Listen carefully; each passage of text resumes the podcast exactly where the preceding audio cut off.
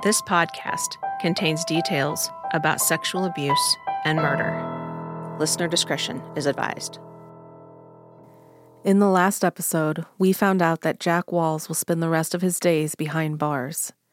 We also learned how he was able to continue to torment his victims from prison, resulting in the death of Wade Knox. In this episode, we'll talk about how Heath had to adapt to prison life and all that comes with it. Before we get started, we wanted to clarify something mentioned in a previous episode. It had been implied that Jack's group was called the Order of the Arrow. The Order of the Arrow is an actual group within the Boy Scouts, and Jack's group of boys was referred to as the group. We will be hearing from Matt Carter, Lance Womack, Heath, his Aunt Janice, as well as Doug Hogan. Doug was the subject of episode 4, The Boy Who Said No, and he had come forward to report Jack's attempted abuse in 1993, which resulted in his family being ostracized by the town. I initially reached out to Doug when we started this podcast, and we were able to connect recently and ended up talking for hours. His story and insight was very appreciated, and we will be sharing more of it in future episodes, as well as additional bonus episodes. So, to start, can you tell me your name and where you're from? Douglas Hogan from Carlisle, Arkansas. I lived in Carlisle from the the time I was born until I got married. And what was your family like growing up? Typical American family. I know that's there, there's no such thing as the typical American family, but to me, it was typical to what I thought the American family should be. So you were in Scouts then? Yes, I started in Cub Scouts. My dad was uh, active in Cub Scouts, and when I moved up to Boy Scouts, he I don't think he started off as my Scoutmaster, but he, he eventually became my Scoutmaster. And what troop were you in? 101, Carlisle. So, how long were you in Scouts? Did you go all the way and get your Eagle Scout? I went on to get my Eagle Scout, and I believe two palms after Eagle. So, in the last episode, when we had talked about how everything went down with Jack and Heath and Wade, you have to stop for a minute and think what about all the people that didn't know about this and they're just finding out? Jack's been charged with all these counts of rape. Someone they never suspected is now in prison for molesting and raping multiple boys. So their reactions had to be just astonished. You have so many people who were involved in Heath's case, and throughout all of that, they're wondering why did this happen? Why was this family murdered? Why was their son involved in their murders? And it was just a big unanswered question. And I think that when some of this stuff came to light about Jack, some light bulbs went off. Right away, I think people are connecting the dots and starting to put those pieces together as far as how some of this came to be.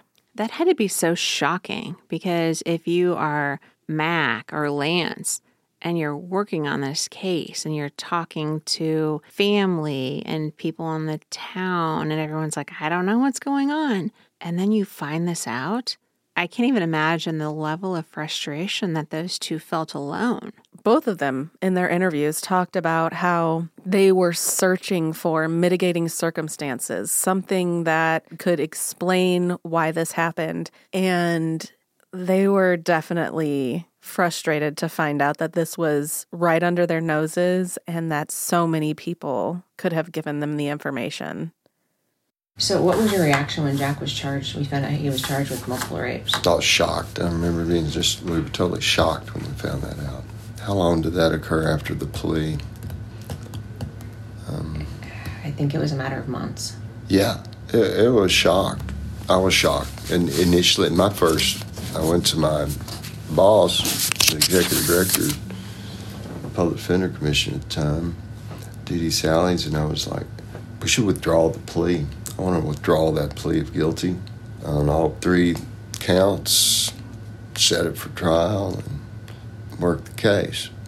Try to get something better than what he got. But she she wouldn't authorize under the statute, the creation. We were not authorized to get into a post conviction action. We only were trial, you know, lawyers bound by the statute. We weren't covered or authorized within that office to handle post conviction cases.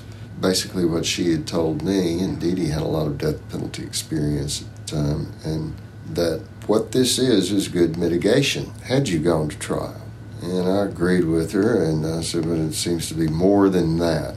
But we were not in the position, that office, and nor was I authorized by my supervisor to try to withdraw those pleas of guilty what she said about that being good mitigation, that's true as well. But know, you look back on something, you can't say what would have happened, what if, but had I known this before while I was representing him, I know I would have tried to use it for leverage, but it's it's hard to speculate on something like that going back in time. What would I've done then or that? But I was blown away and shocked and mad at Heath and for not telling me and the whole family. I'm sure it was also frustrating for Mac then to go to his boss and ask her, but he wanted to reopen this case. He wanted to do something about it now that this other information is out there and now he has the answers that he had been looking for. I can't imagine what that must have been like to have that at your fingertips and be told no. I'm sure that they were both feeling like they were just kept in the dark and probably wondering why. Why was this kept from them? And they always say hindsight is 2020. They're probably looking back and thinking how different everything would have turned out had they known, had they been given that information.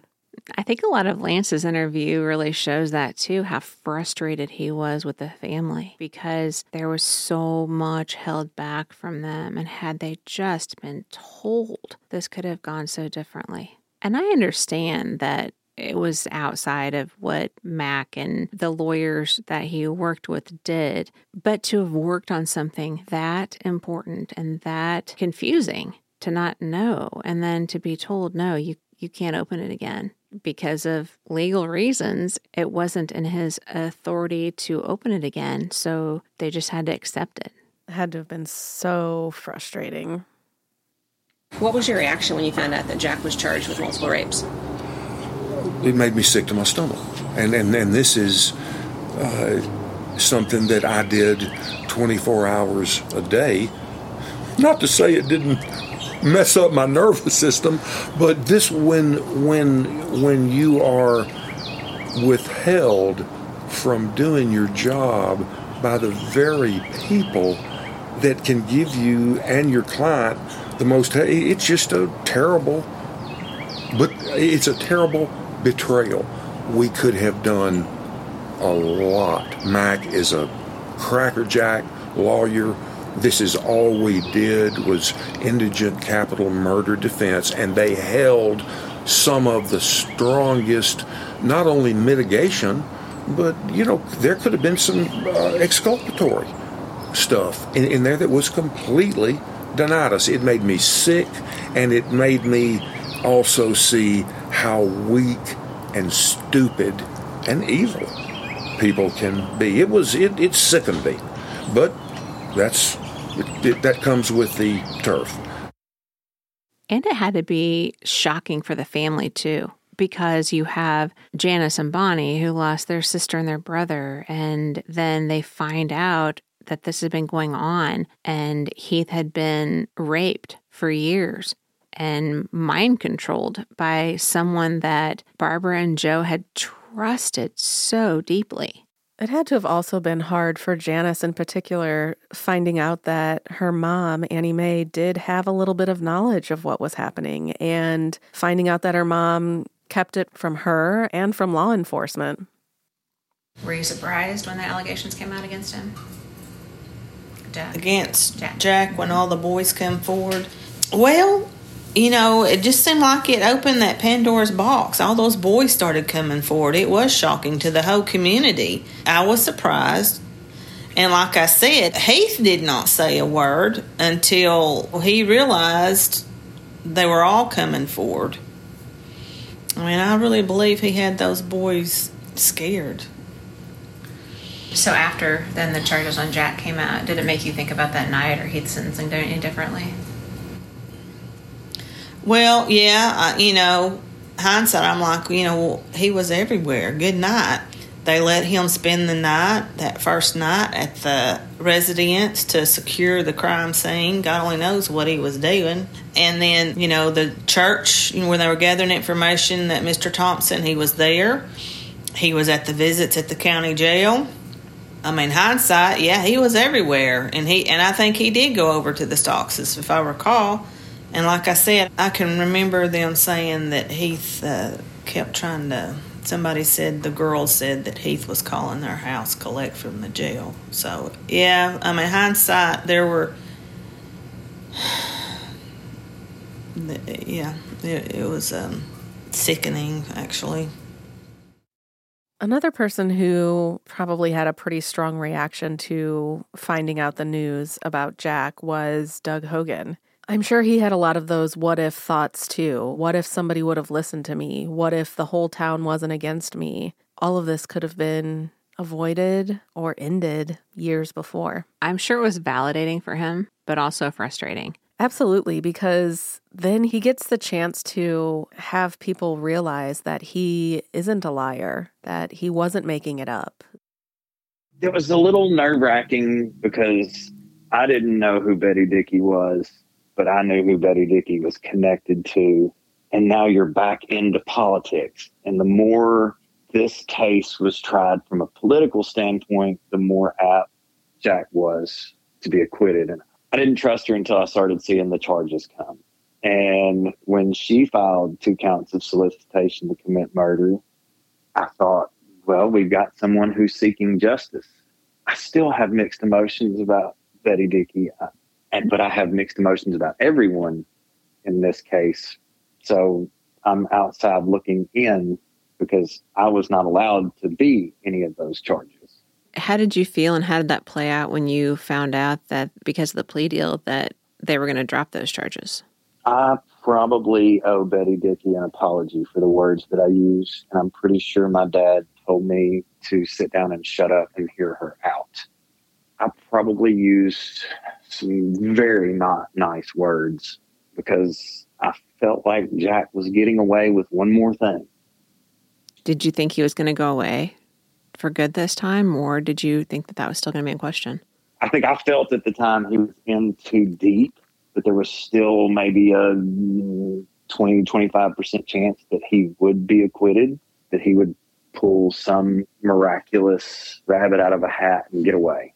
Felt 75% compelled that because the Knox and the Oxes and other boys had come out, it wasn't one, it was multiple boys standing united. We got a chance. Now, I also, at the same time, worried that some of these boys' testimony might not stand up because they had aligned themselves with Jack so heavily in my trial that I, I was truly worried because I knew enough about the legal system at this time. I'd grown up in a courtroom by this point. Hey, you've committed perjury in one courtroom or the other. Which one? While he felt validated that everyone had come forward, that the boys were starting to come forward, these guys, and telling what had happened to them. And now everyone else knew that he was telling the truth. It probably had to be a little frustrating too, because no one came out and said at that time, hey, we weren't truthful on the stand we weren't truthful about what happened in, in the Hogan case. While everyone knew that the boys hadn't been truthful in the case, there wasn't a lot of that closure, I think, that maybe Doug needed. I'm sure there was a lot of questioning in his mind as well, as far as why they didn't come forward back then. Why did they decide to defend Jack in his trial, but they're coming forward now?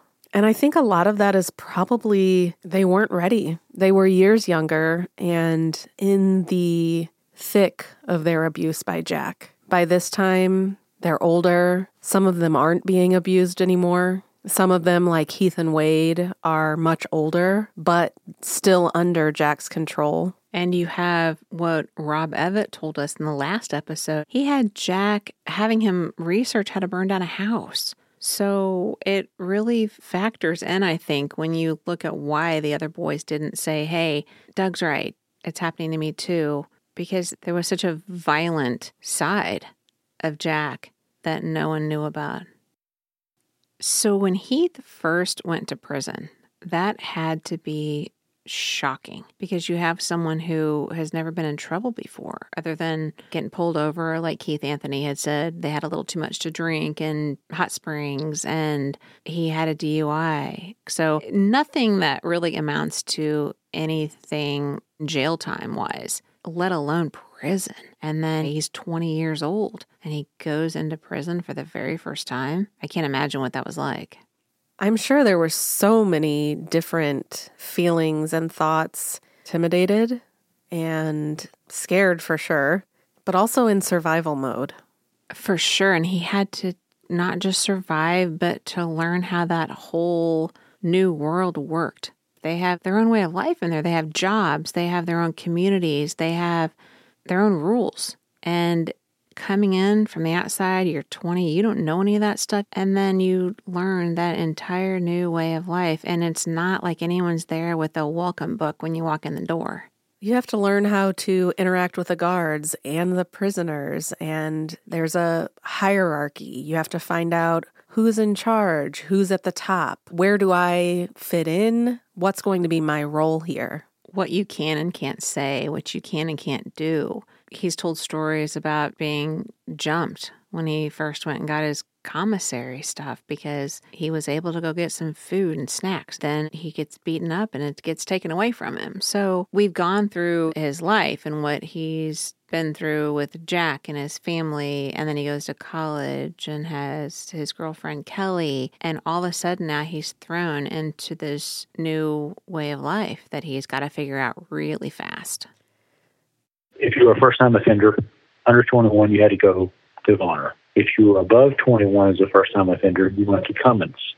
So when I went there, yeah, I, I can remember the first day walking in and, you know, um, guys walking by beating on the window and telling this different people in the room, said, You're going to be my boy. You're be my boy. You're going to be my bitch. And me thinking, wow, wow, what have I walked into? And then to leave this orientation gathering where this officer's passing out the stuff and telling us, you know, don't do this, don't do that, then get put into a barracks and you see all this. I was at Varner for approximately two weeks. And I was in an intake barracks for probably three or four days before moving to a host club barracks. And then from the moment I went into the host club barracks until I got shipped to Cummins, I fought and had boots and batteries thrown at me at night when I was trying to sleep because I was one of two white guys in a barracks at the time. And, uh, you know, the whole dominant game that went on back then was that they would beat you up and rob you, and beat you up and rob you, and beat you up and rob you until you either caught out or you got a man that protected you and pinned you and everything else. So you either fought or you fucked. And so I fought and fought, and I didn't get much sleep. And there were, I can remember one time I overslept. I was supposed to go to work the next day, but because I'd had shit thrown at me all night and the fights I'd been in, I overslept. And so the whole club leaders came in the building to look for the people who didn't come to work. Here I am, passed out asleep. So the officer walks over and squirts me in the face with pepper spray. That's how he woke me up.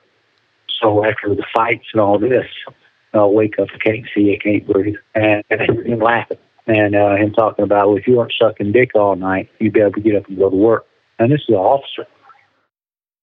So I can remember calling my grandma Dorothy on the phone, and and I was desperate because I knew it had reached a point where I was going to have to do something because I was tired of being up, beat up. I went to the commissary one time.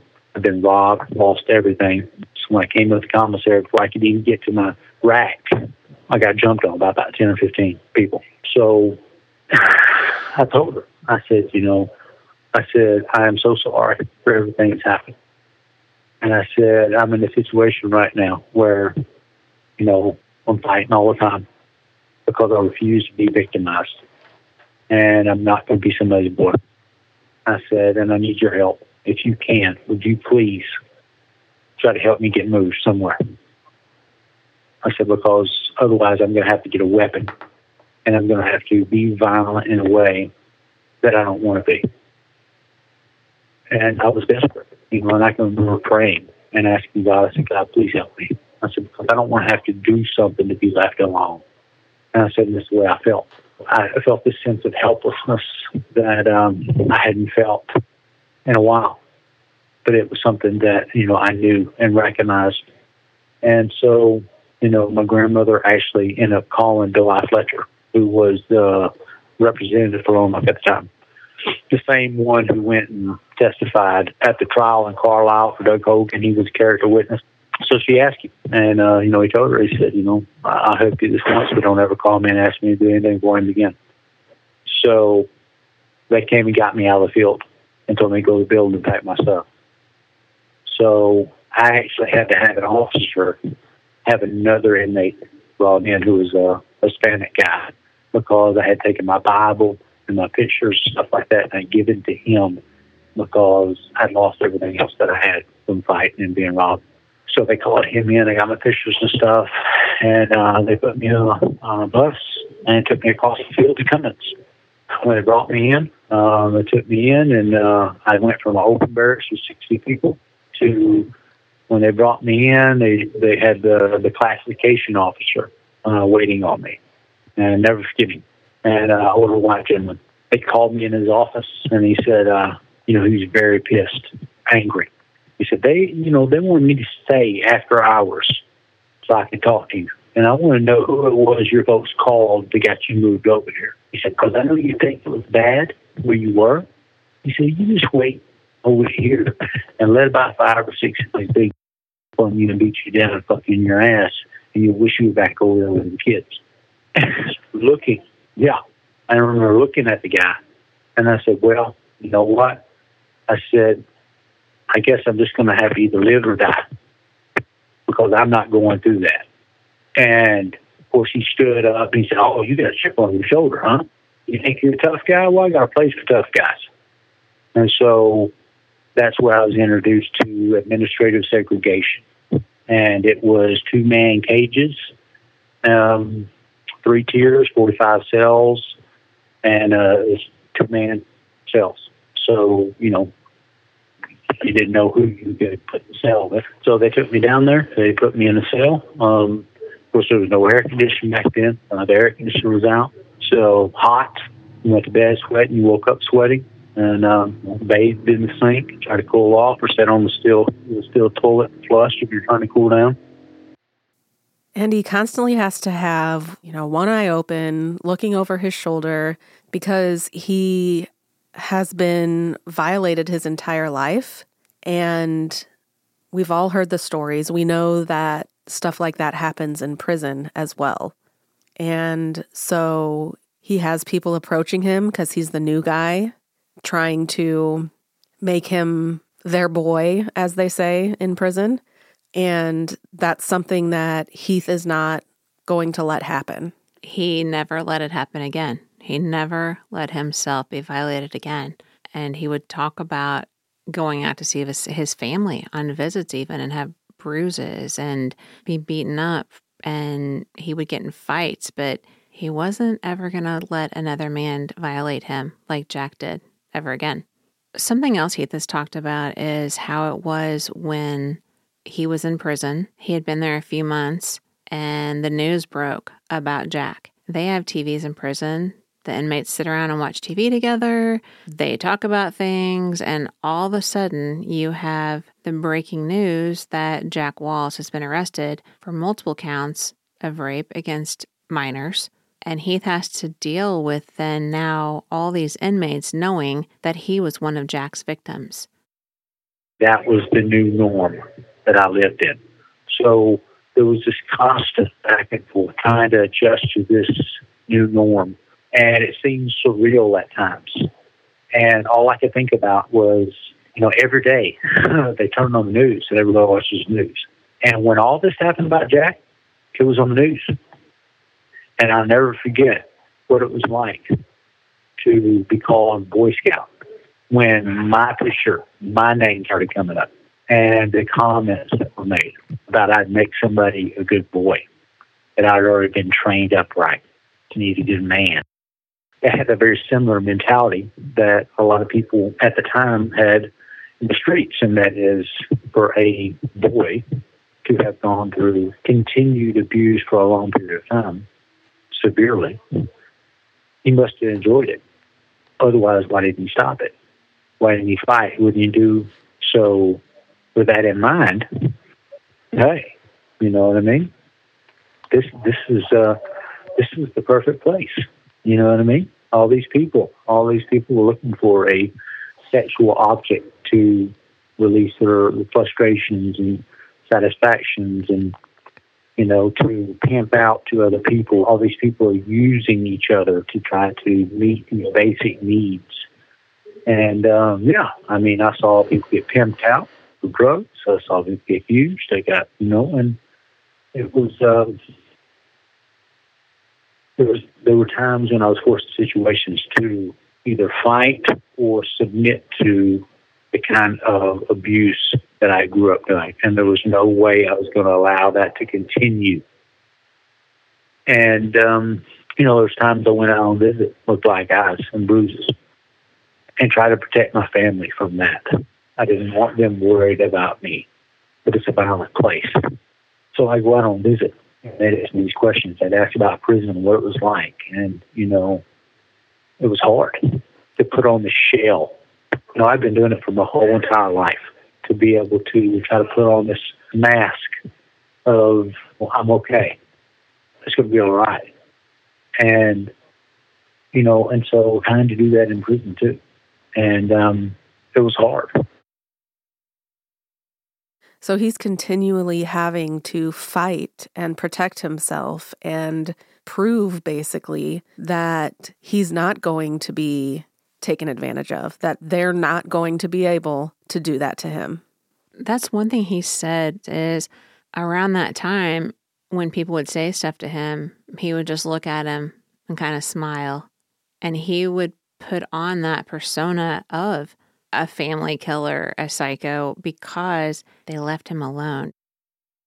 The first time that they actually asked me anything about Jack, they had a state police person call down the prison to talk to me about it. And so here I am, I get called up front, I'm sitting in the office. This officer is sitting there watching everything I say. And so it's not a safe place. It's not the easiest thing for me to do is say, I don't know what you're talking about. Nothing happened to me. And so I go back. And, you know, I didn't want to talk to him. Life was hard enough. Did not want my 10 years of being sexually victimized and broken down and to be broadcast on TV was the worst thing that I could imagine happening to me. Because as much as I hated what happened, they left me alone because they thought I was some crazy killer in prison. And that was the reality of it. I stayed quiet, I stayed myself, and people thought that if I was in prison for killing my family, that I probably wouldn't hesitate in doing something to them. And it kept people away. But in reality, I was scared to death. I'd never been in trouble in my whole life. And, um, you know, that was, that was hard. So, on top of the news rolling constantly on the prison TVs, Jack starts talking to people there and offering money to inmates who would silence Heath. He ends up offering $5,000 to anybody who is willing to kill Heath in prison. And that's very peculiar, too to offer money to anyone that would kill Heath in prison because why would he want Heath killed? Why would it matter at this point? He pled no contest to raping Heath. Heath should be an afterthought for Jack because he's locked away now for the rest of his life. Heath has nothing to do with Jack. So why is he so worried about getting rid of Heath still? And one thing I want to mention, because I always find it so interesting, is just remembering the proximity in terms of the timeline of how close we are to Heath going to prison. It wasn't that long ago that Jack was visiting Heath in prison, telling him that he's going to help him out of this. And now, Jack, just a short time later, is in prison as well and offering money to end Heath's life. It's interesting you bring that point up because when you said that, it made me think about how when Jack did visit Heath in prison, he reminded him that Heath still had living family members on the outside, so he needed to be careful what he said. I did not want to talk about Jack. In fact, when they first tried to interview me, I denied that anything happened. And part of that was for multiple reasons. Uh, one, me trying to stop it, me trying to expose him is what caused the events that led me to come to prison in the first place. I remember Jack, when he came to see me in jail, one of the things that he told me was that I need to think about the people that were still alive out there. I think it was a reminder that they were out there and that I need to be mindful of the fact that what I told mom and Heather got them killed and that I still had family out there that things could happen to. That is what I felt he was telling me. And I believe that because one of the things that, you know, he said that night and he said at other times was, you caused this. You did that. You did this. And, you know, that reinforcing of this would not have happened if you had done what you were supposed to do, and that is keep your mouth shut. At this point, Jack is already in prison.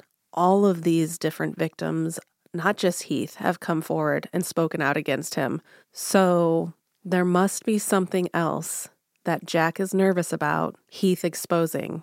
Because why else would he want to silence him like that? I mean, if you're in prison, I would think $5,000 is a lot of money. And if you're just going to put a hit out on someone and pay them $5,000 to get rid of them, I would assume it's a pretty important reason why you'd want to do that. Heath has something much bigger over Jack.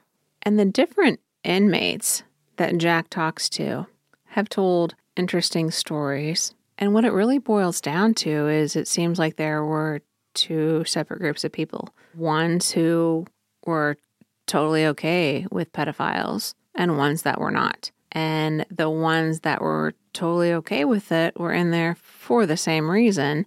And they were the ones that Jack told the stories to of how he got these different boys, what he did with them, and tried to impress them with his own horrific stories of abusing these children. And then you have the other group that he would talk to, and he would say, They seduced me. These young boys seduced me, and what else could I do? It just makes me so sick to my stomach on both hands because, number one, you've got a group of pedophiles in prison exchanging stories of their conquests. And then on the other hand, you have Jack blaming the boys, the victims, for what he did to them, saying they were just a bunch of homosexual little boys that came onto me. I didn't have a choice.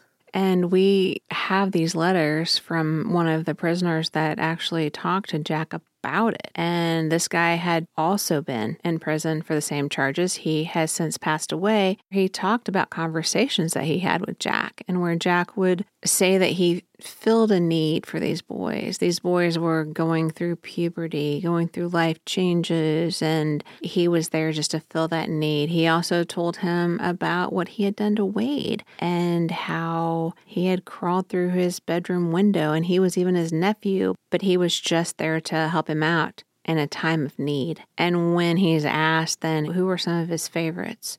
Heath's name came right to the top of the list with Jack. And that's just it. You can just tell that Jack, he doesn't think that there's anything wrong with what he's done. He doesn't have any remorse or regret or any accountability for what he's done to all of these boys or for all of the lives that he has ruined. We actually have an affidavit that was also provided, and we will be sharing the affidavit fully in a future episode. But for now, we did want to mention just a couple parts. One is Jack says, when talking about what he was charged with, he said it was not until Josh Aukus choosing to tell of our previous involvement rather than have him give up his dope pusher when he was caught that our relationship was exposed. During a state police investigation, it was never said that I ever said anything to Heath Stocks in a suggestive manner.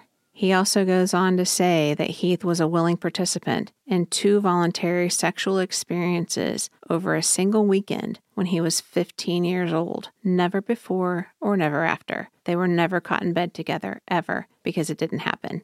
Our friendship continued until months after he was imprisoned in the ADC. And Jack signed and dated this affidavit, and it is just blatantly obvious, like I said, that he has no remorse. He doesn't see anything wrong with what he's done. He's calling it a relationship with Josh Aukus and consensual with Heath, saying that he was a willing participant, all the while mentioning that Heath was 15 years old, which would make Jack in his mid 40s. And you can't have consensual sex with someone that's 15 years old. So he still, in his mind, thinks that everything he did was okay. That is a messed up mind. Absolutely, because he's putting this in writing like this somehow explains it all. Like somebody's going to read this and say, You're right, Jack. What were we thinking? And it's notarized. I don't think it's going to make anyone think what Jack hoped it did. No. Because all it does is just show the level of evil that courses through that man's mind. It just confirms all of our thoughts about him for sure and solidifies that he's exactly where he needs to be and that he never needs to get out. I had never heard the term Hoe Squad until talking to Heath. I had seen it in the movies, but I didn't know what the name was, and I didn't know that it was really a thing that still went on.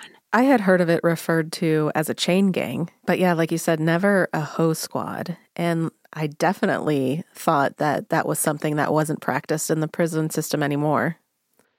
Monday through Friday, we got up, we got called out, and we went out there, we took hoes, and we got lines, and we chopped the grass out of ditches for the first five, six months, uh, they did everything they could to make me quit because of the game they played. All these guys on Hoe Squad, the new guys, and they would try to make them quit. And what they mean by that is they would get in lines, and you know all these slave movies where you see guys with the hoes and they're all singing a song and hoeing at the same time. And so they would do this and they'd work and they'd be harder and faster. And, you know, this whole, hey, boss, somebody's leaving his grass over here that was the kind of thing that I was dealing with. And so I didn't say anything. I worked out. I went out there and worked.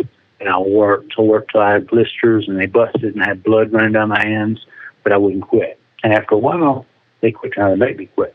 But every time somebody new came out there, especially somebody that was white and young, they always put them in the middle of the line, which is where most of the work was. And I always tried to help because I hated seeing people trying to bully somebody else, take advantage of somebody else, treat them poorly, and try to break them down. This whole building up, breaking down process, you know, it was familiar to me. You know what I mean? I can remember how my dad was. I remember how Jack was. And now I'm in prison. These people are trying to break me. They're trying to break me so they can use me. And when you hear him talk about it and describe it, you can picture it. And you can picture the guard on the horse. And you can picture the bloody hands and the heat and the working. And which again if you hadn't ever been in prison before you weren't used to that lifestyle. You didn't know what to expect. You had just come from college. And now you're working on a chain gang. And having to prove yourself to not only the guards but also other inmates because you're the new guy they want to see what you're made out of how tough you are and I think it's important to mention here, too, that there are only four states in the entire country that allow free inmate labor. So these guys are working on a chain gang and they don't make any money. They have to pay for their commissary, they have to pay for the things that they get, but they're not getting paid for any of the work they do. They're just doing it because it's required. The only states that currently allow this are Texas, Georgia, Alabama, and Arkansas. So while Heath was dealing with learning his new way of life in prison, how to adapt, how to adjust, he's also still working through talking to the people on the outside that knew him, that still want to visit him. And to be honest, there aren't a lot of people that are coming to see him at this point. He's got his family, a few friends. Kelly's still coming to see him at this point. But it's interesting too because he's heard that Wade is really wanting to come visit him. And this is before Wade has taken his life. But Wade really wants to see Heath and talk to him, but his family won't allow it. However, three different people come to visit Heath on three different occasions, and they're looking for answers. Wade, Wade ended up taking his own life because of it. He could not handle the things, the pressures that he was under. It was hard. It was very hard because even after everything that came out about Jack, us going to court, us talking, Wade was struggling deeply. And uh, when I was at Cummins, Wade was trying to come see me And, you know, my grandmother and them had told me that, you know, Wade had expressed a desire to come down and visit me in prison. He wanted to talk to me. And, you know, they asked me why. And I said, well, you know, let, you know, let's try to get on the visitation list. And, let's, and they, you know, his family didn't want him to come and see me. And then I had uh, his grandma, Osabel Knox. She came to see me first, and she came down with Dorothy. And it wasn't about how I was. It wasn't about anything but Wade. And the question was, so the questions centered around, did I know any secrets or anything that Wade might be dealing with that would be driving him to the point of losing his mind or taking his life?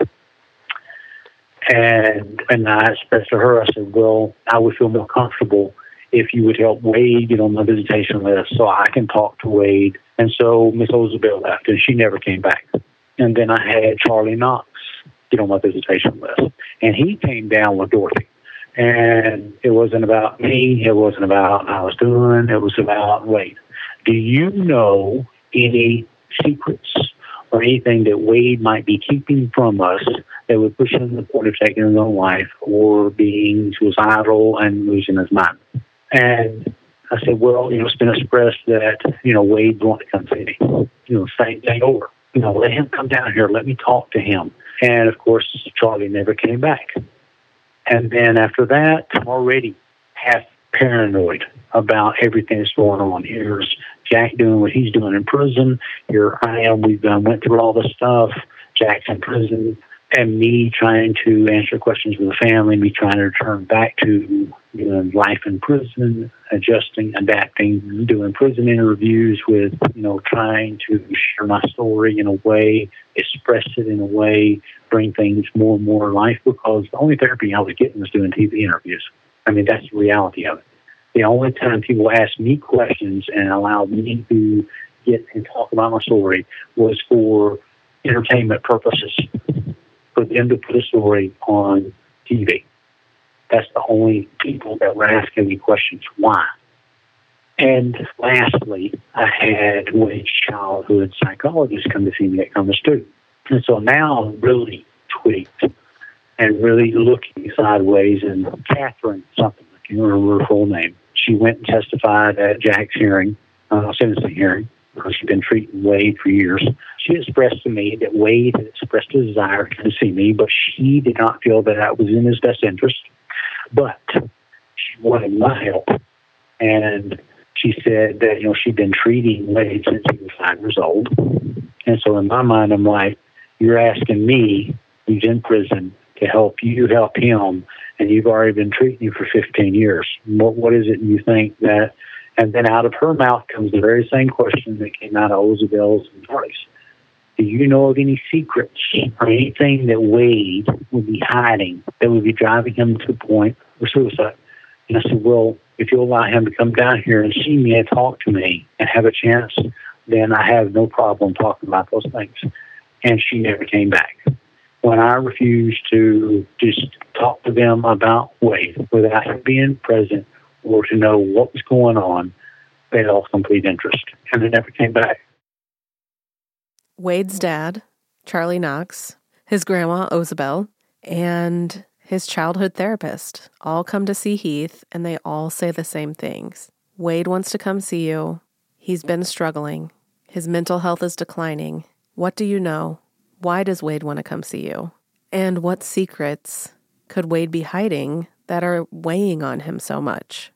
And when they ask him this, Heath tells them, Let me talk to Wade. Let Wade come visit me. Please let him come see me. I'll talk to him, and then I'll answer your questions. And each one of them left, never to return. And Heath never heard any more from them. One of the most interesting visitors, I think, that came to see Heath after everything that came out about Jack is Cletus Hogan. I feel the same way because We've heard so much about Cletus, and every single thing that we've heard describes him as such a good man. It was almost heartwarming to find out that Cletus had decided to go see Heath after finding out everything about Jack and finding out that Heath was one of Jack's victims. I try to put myself in Cletus's shoes and what must have been going through his head because this group of boys terrorized him and his family. They were talking about killing him. And then he finds this out. And so he talks to Doug and says, I want to go visit Heath. And he did. What was your dad like? My dad was very, oh gosh, was not expecting that question. A very kind man, a very hardworking man. My dad could be a gruff man. I think he had the best of intentions at everything that he did. He was never out to hurt anyone. He was always there to help, to inspire, to lift people up because he wanted to help not only us boys, but everyone around him. What did your dad think about Heath? Did he ever visit him that you know of? Yes, he did. My dad absolutely went to see Heath. My dad felt sorry for Heath. He took the rap for Jack. How did that come about? Do you remember? No, I don't. I remember my dad asking me how I feel if he went to visit Heath. And I told him I was fine with it because I felt like Heath was a victim. Now, Heath was a victim of Jack, and I feel sorry for Heath for that. Heath is also guilty of murder. Heath has self admitted he killed his father. When your dad went to visit Heath and he told you about that and asked you if it would bother you, did he talk to you about any of his visits or after you went to see him, or how did that go? I always asked Dad how Heath was doing, and he always told me because I didn't always know where he was going. But he would call me and say, "Hey, I saw Heath. This is you know what's going on." And I, I've lost that line of communication of hearing from the rumor mill or other people because a lot of the people that went to visit Heath have passed away.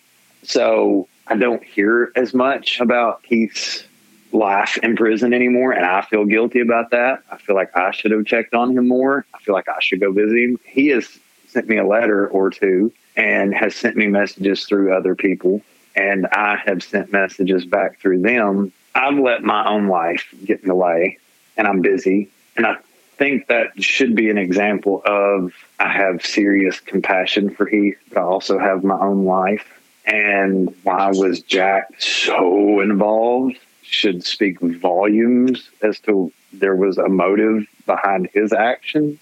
My dad went, I think, because he truly felt sorry for Heath. You got to remember, Heath was the enemy for four years. My dad had every reason to hate Heath, and so do I. Heath was against me. But when you find out the abuse that he went through, not from his father, but from Jack, the man that was claiming to protect him, there's no way Heath would be where he is today if Jack Walls never existed.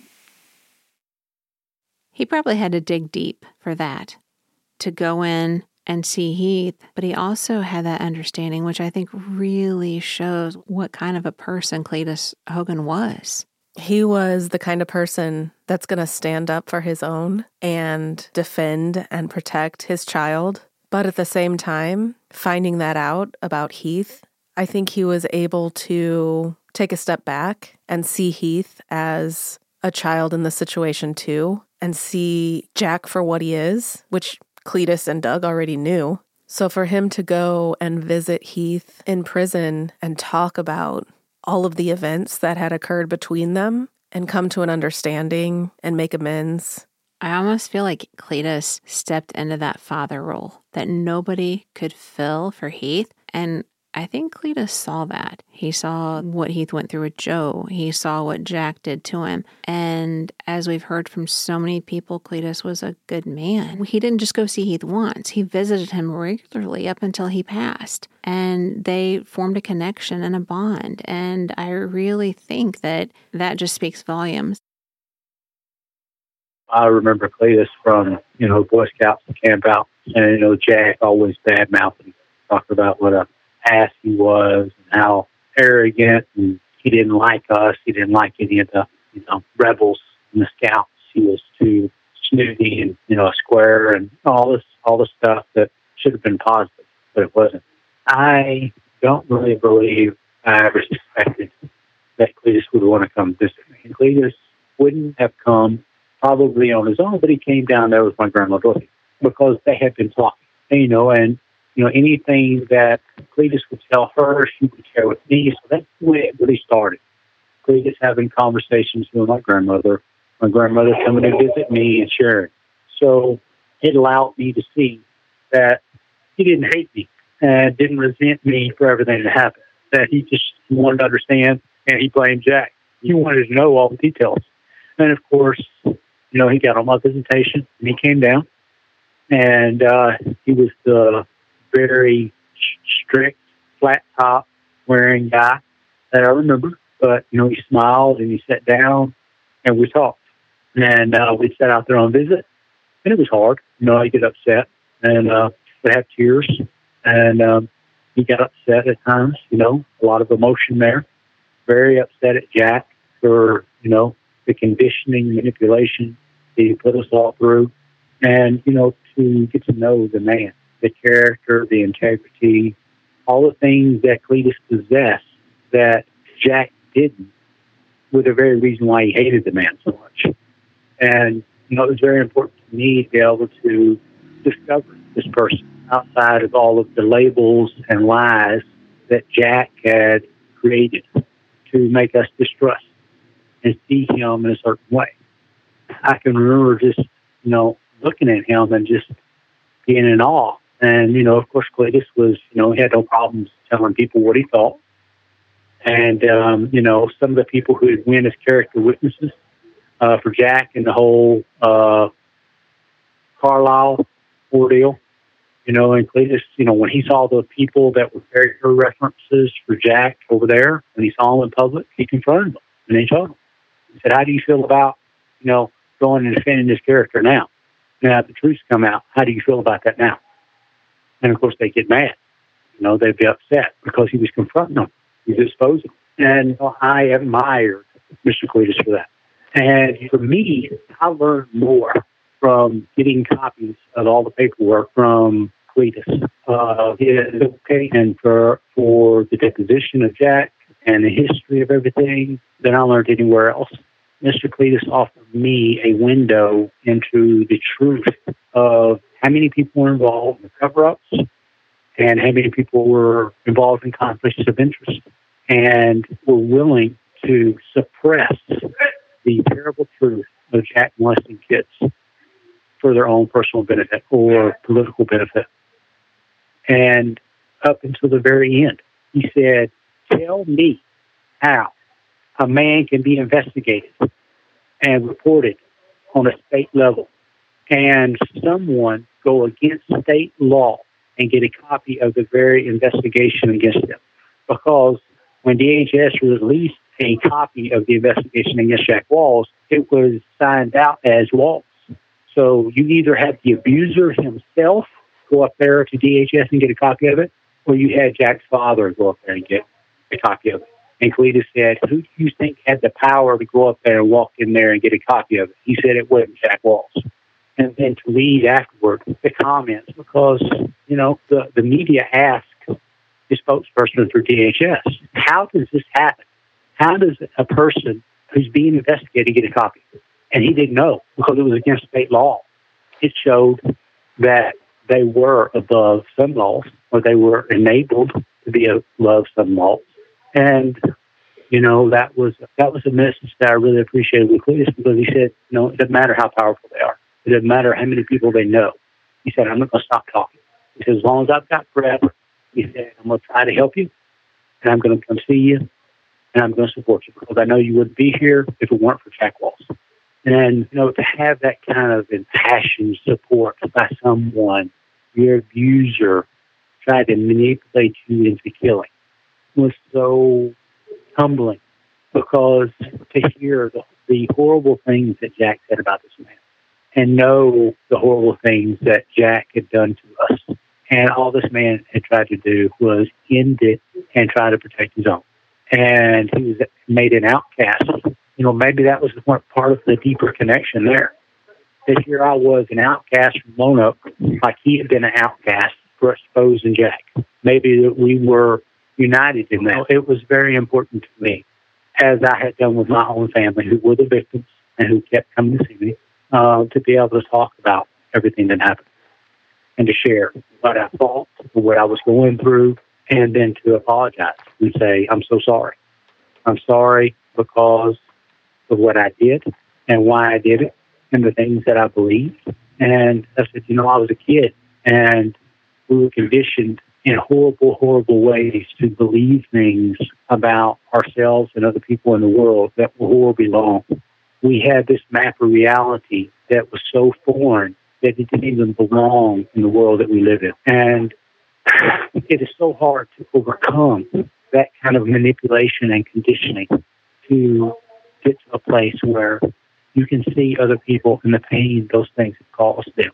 And you know, it was important. It was important that I laid myself bare and say, "I'm sorry that I was so stupid, that I was so broken, that I was so lost, that I couldn't stand up, I couldn't stop it, I couldn't stand against it, and because the pain and the things that he put us through when we said no were so painful mentally that it was easier to do the horrible things that he forced us to do. You know, Clay, he's a man of character and of, of belief in God and grace and forgiveness. And I can remember him telling me that he didn't blame me and that he forgave me and that he loved me. And he gave me a hug. And unfortunately, it wasn't long after that that he got sick and he ended up having a stroke. And I didn't get to see him anymore. But he always sent messages to my grandmother, and she always conveyed his feelings. And I, uh, I miss him. I miss him, and I miss uh, a lot of people that were so central to me finding myself and them helping me to save myself from all of that. Because a lot of people have passed on. In the next episode, we will continue discussing Heath's life in prison. We will talk to some of the people who have been instrumental in his journey towards healing and have helped him find the courage to talk about what he remembers from the night of the murders. Life Without The Untold Story of Heath Stocks is brought to you by Watts Productions and Block Party. Produced by Dylan Edward Allen, Colby Watts, and Katie Anthony. Archival materials provided by the Stocks family, the Harris family, Samantha Jones, and the Freedom of Information Act. Music by Collin Thomas. All information in this podcast is based on interviews from people close to the case, never before seen insider documents, legal documents, FOIA documents, victim impact statements, and sworn affidavits. All parties mentioned in this podcast are innocent until proven guilty. For more information on this podcast and Heath Stocks, visit heathstockspodcast.com.